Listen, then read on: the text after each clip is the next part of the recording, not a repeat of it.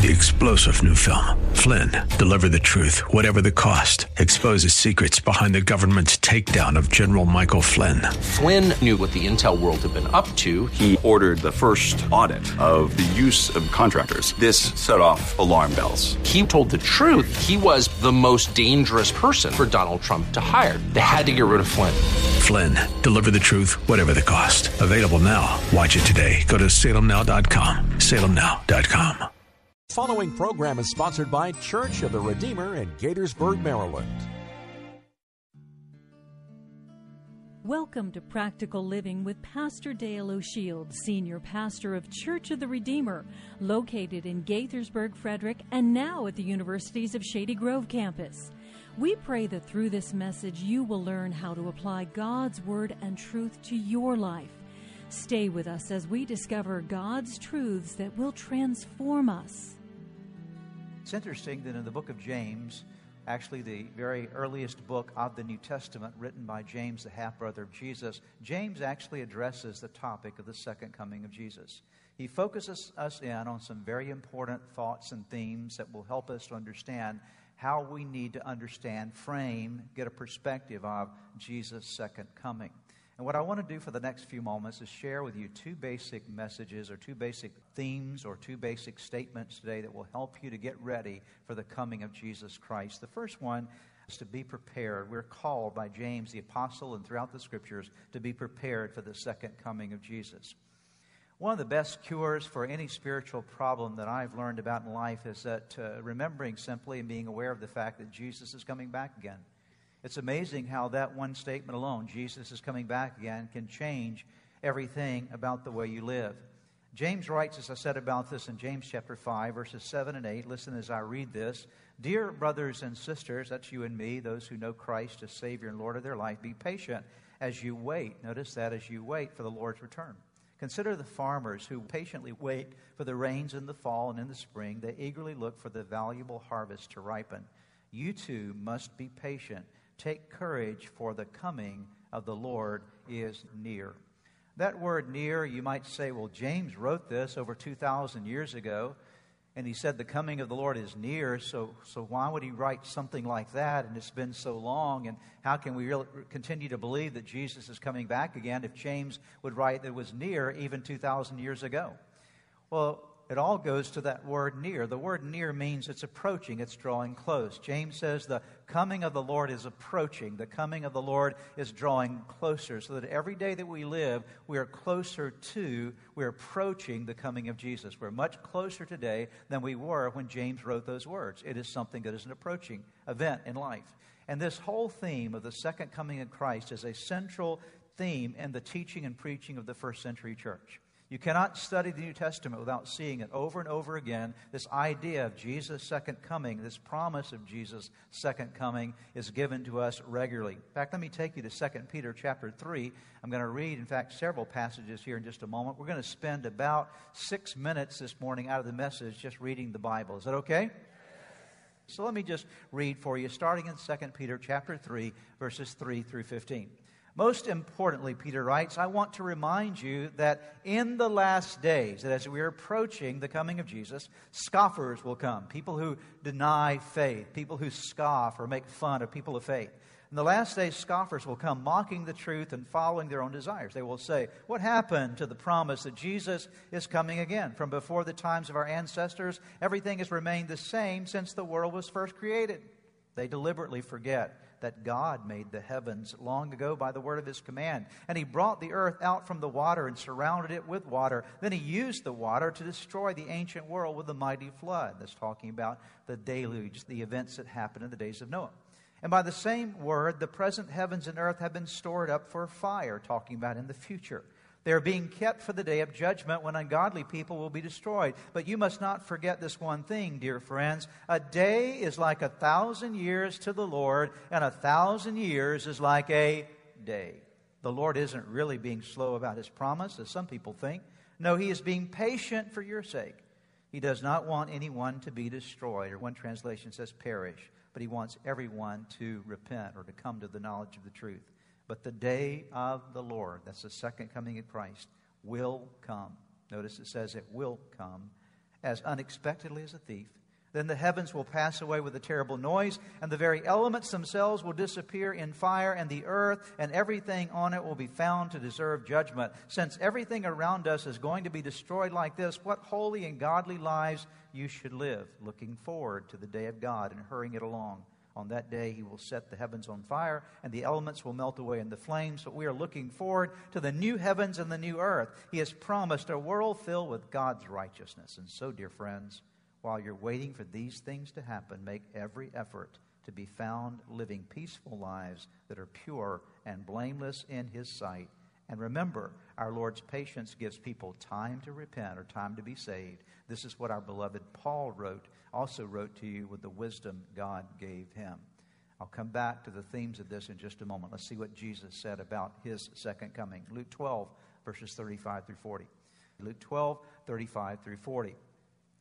Jesus' words Be dressed for service and keep your lamps burning as though you're waiting for your master to return from the wedding feast. Then you will be ready to open the door and let him in the moment he arrives and knocks. The servants who are ready and waiting for his return will be rewarded. I tell you the truth.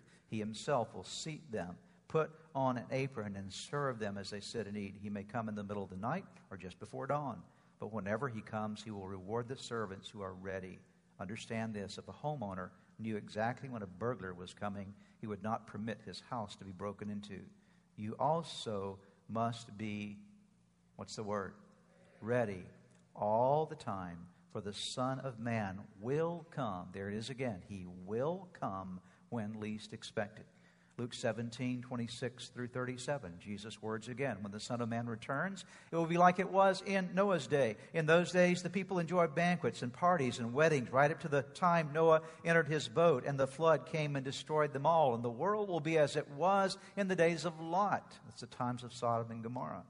People went about their daily business, eating and drinking, buying and selling, farming and building, until the morning Lot left Sodom. Then fire and burning sulfur rained down from heaven and destroyed them all. Yes, it will be business as usual, right up to the day when the Son of Man is revealed. On that day, a person out, out on the deck of a roof must not go down into the house to pack. A person out in the field must not return home. Remember what happened to Lot's wife. Anybody remember what happened to Lot's wife? She looked back and she became a pillar of salt. Verse 33 If you cling to your life, you will lose it, and if you let your life go, you will save it. That night, that is that night that Jesus comes back again, that time, two people will be asleep in one bed. One will be taken, the other left. Two women will be grinding flour together at the mill. One will be taken, the other left. Where will this happen, Lord? The disciples asked. Jesus replied, Just as the gathering of vultures show that there's a carcass nearby so these signs indicate that the end is near. Matthew 25, verses 1 through 13. Jesus' words again. Then the kingdom of heaven will be like ten bridesmaids who took their lamps and went to meet the bridegroom. Five of them were foolish and five were wise. The five who were foolish didn't take enough oil, olive oil for their lamps. But the other five were wise enough to take along extra oil.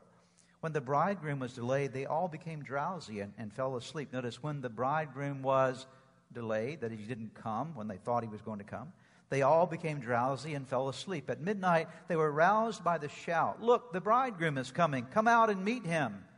All the bridesmaids got up and prepared their lamps. Then the five foolish ones asked the others, Please give us some of your oil, because our lamps are going out. But the others replied, We don't have enough for all of us. Go to a shop and buy some for yourselves. But while they were gone to buy oil, the bridegroom came. Then those who were ready went in with him to the marriage feast, and the door was locked. Later, when the other five bridesmaids returned, they stood outside calling, Lord, Lord, open the door for us. But he called back, Believe me, I don't know you. So you too must keep watch, for you do not know the day or the hour of my return. Jesus said, You too must keep watch. You don't know the day or the hour of my return. In essence, Jesus said, Be prepared. Do you say that phrase with me? Be prepared. The central message of the second coming of Jesus Christ is be prepared. Now, how do you get prepared? You get prepared by believing the right things and living according to the right beliefs.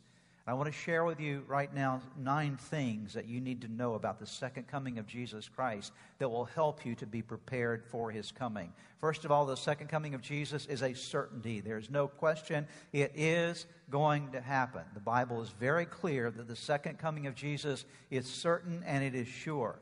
Now, people think that we're foolish for believing that Jesus is coming back again. I would submit to you that people are foolish for not believing that Jesus Christ is coming back again because Jesus fulfilled every prophecy related to his first coming. Did Jesus come the first time?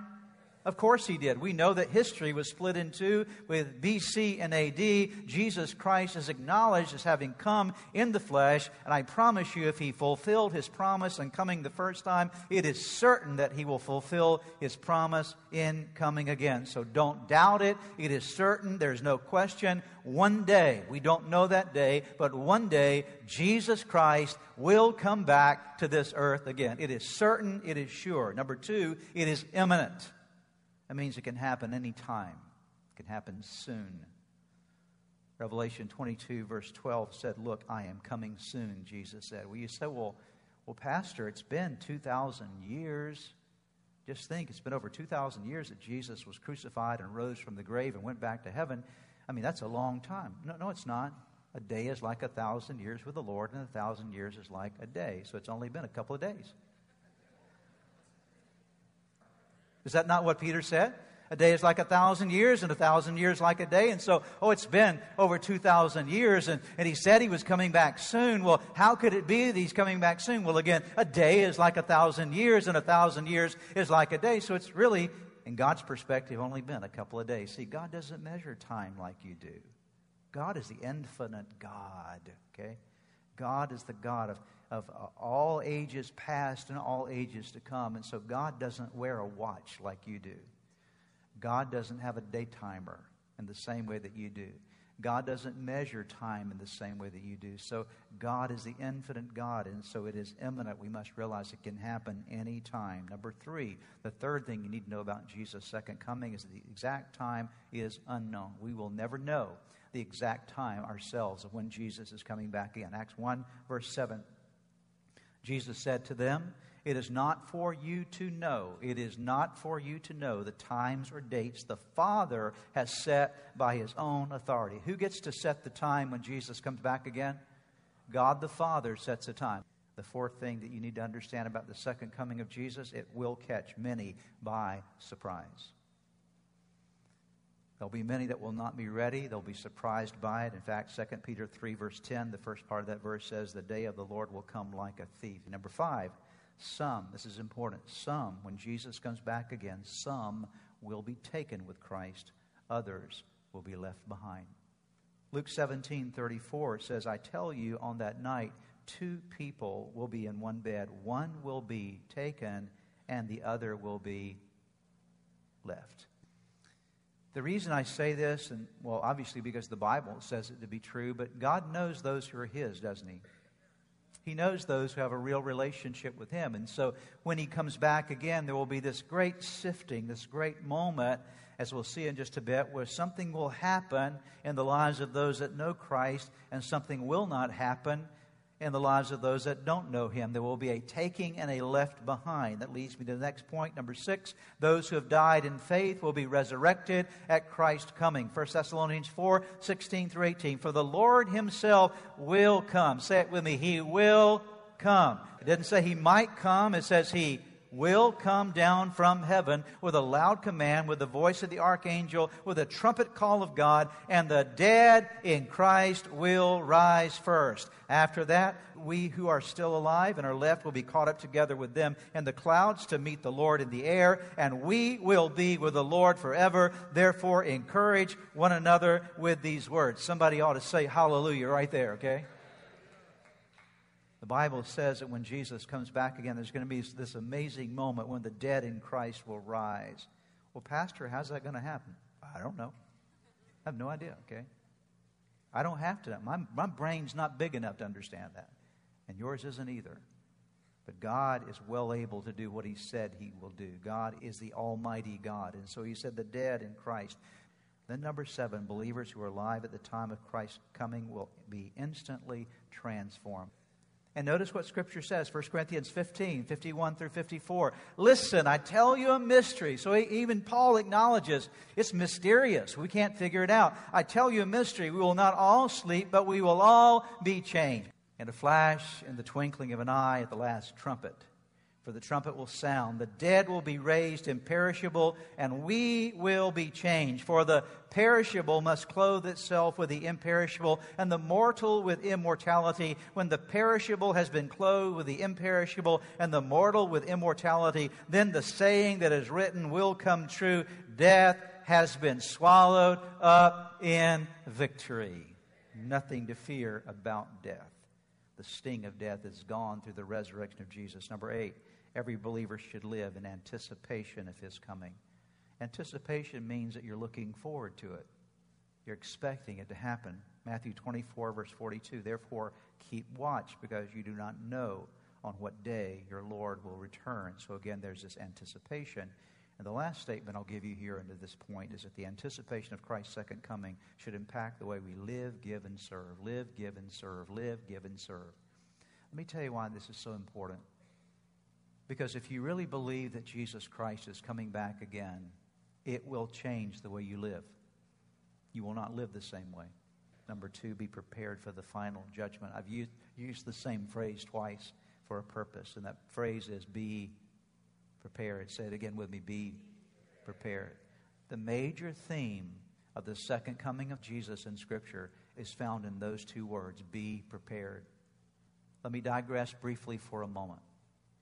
When it comes to the judgment of the world, there are two judgments, two primary judgments. It's what is called the white throne judgment, and that is the judgment where there's the separation of the sheep from the goats. There's a separation of those that know Christ and those that don't know Him, and those that don't know Christ are, are sent for eternal separation from God. They have no access to God okay, for eternity. Very sad to think about. Wages of sin is death, eternal separation from God. That's called the white throne judgment. I'm glad that I'm not going to stand in that judgment. I already fa- I've already faced that judgment. Jesus faced it for me.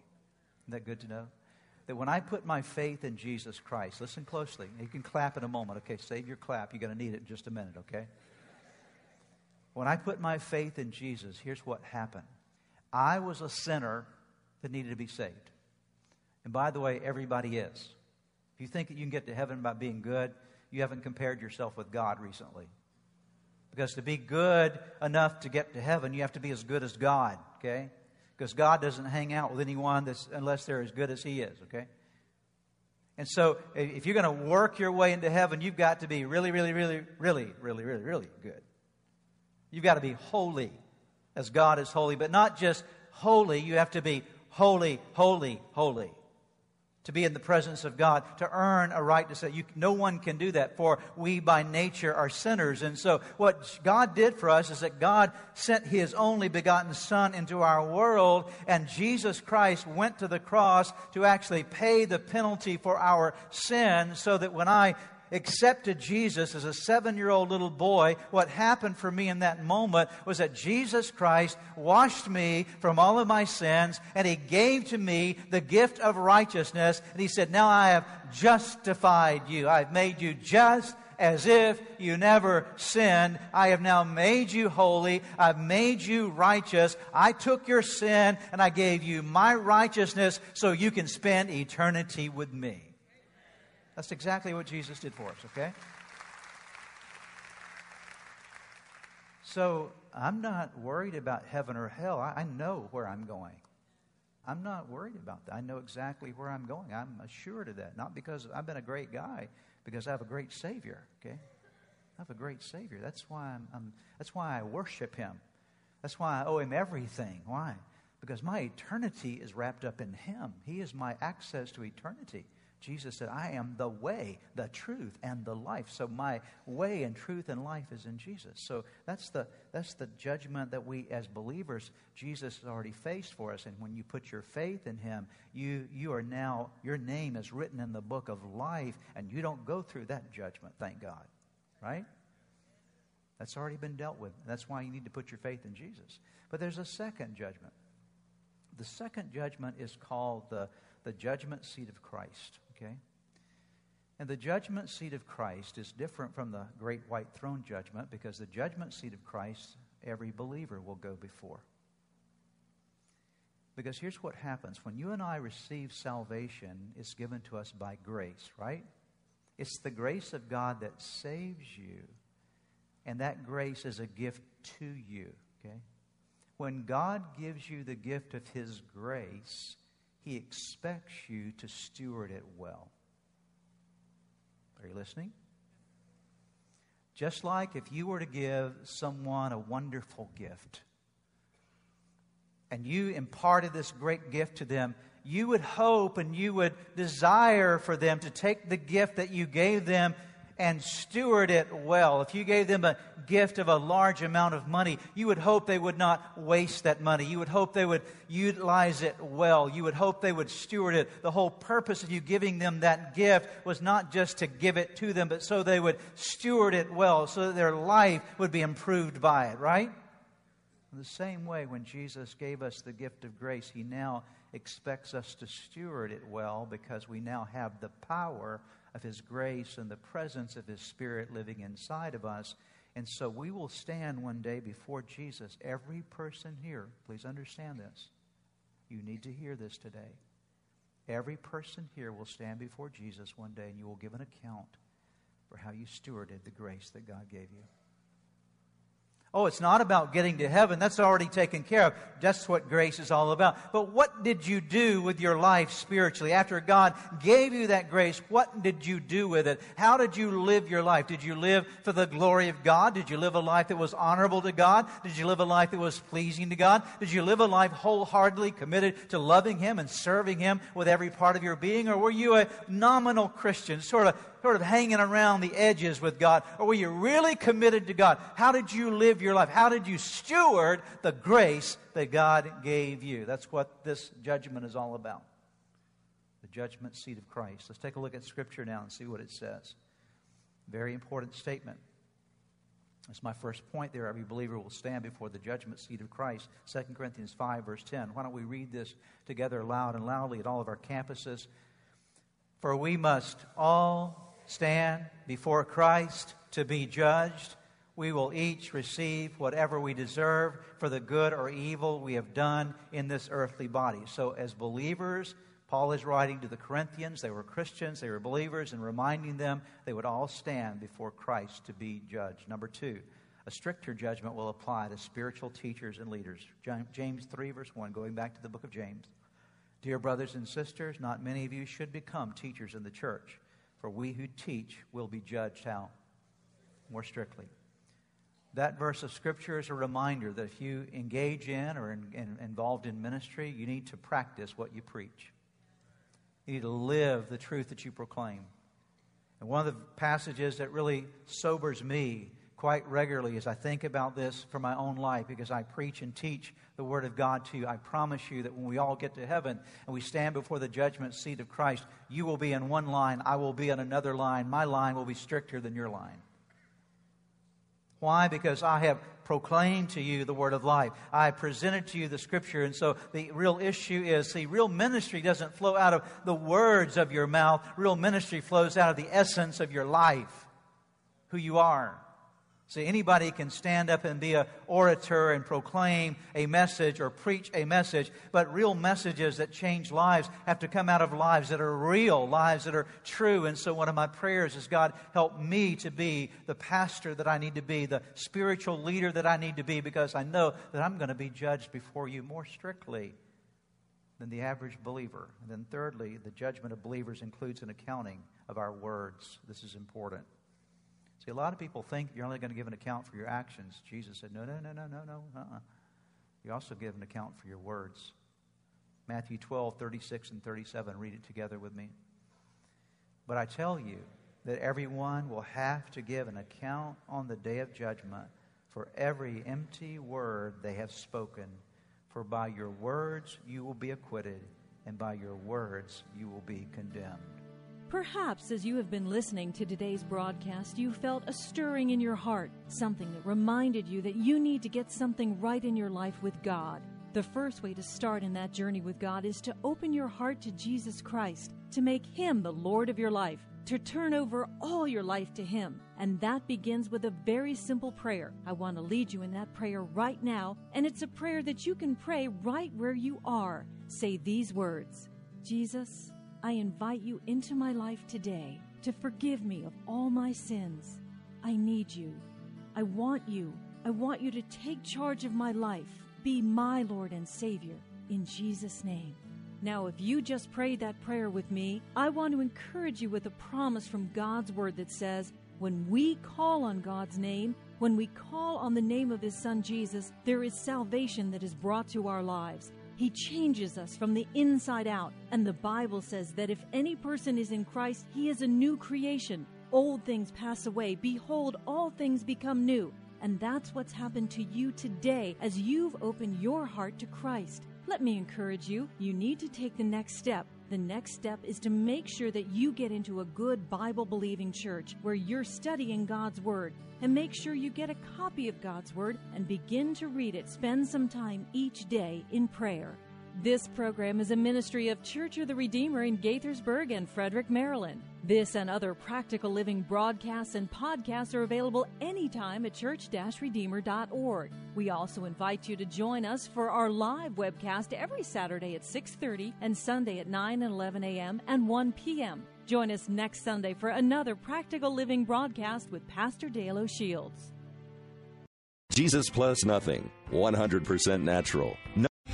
No- Three star general Michael J. Flynn, head of the Pentagon Intelligence Agency, knew all the government's dirty secrets. He was one of the most respected generals in the military. Flynn knew what the intel world had been up to. He understood its funding. He ordered the first audit of the use of contractors. This set off alarm bells. The explosive new documentary, Flynn, Deliver the Truth, Whatever the Cost, and covers the facts behind this scandal. Flynn told the truth. He was the most dangerous person for Donald Trump to hire. I find out the worst enemy that I'm going to face in my life is right here in America. They took my assessment and they wanted me to change it. And I was like, I'm not changing it. They had to get rid of Flynn.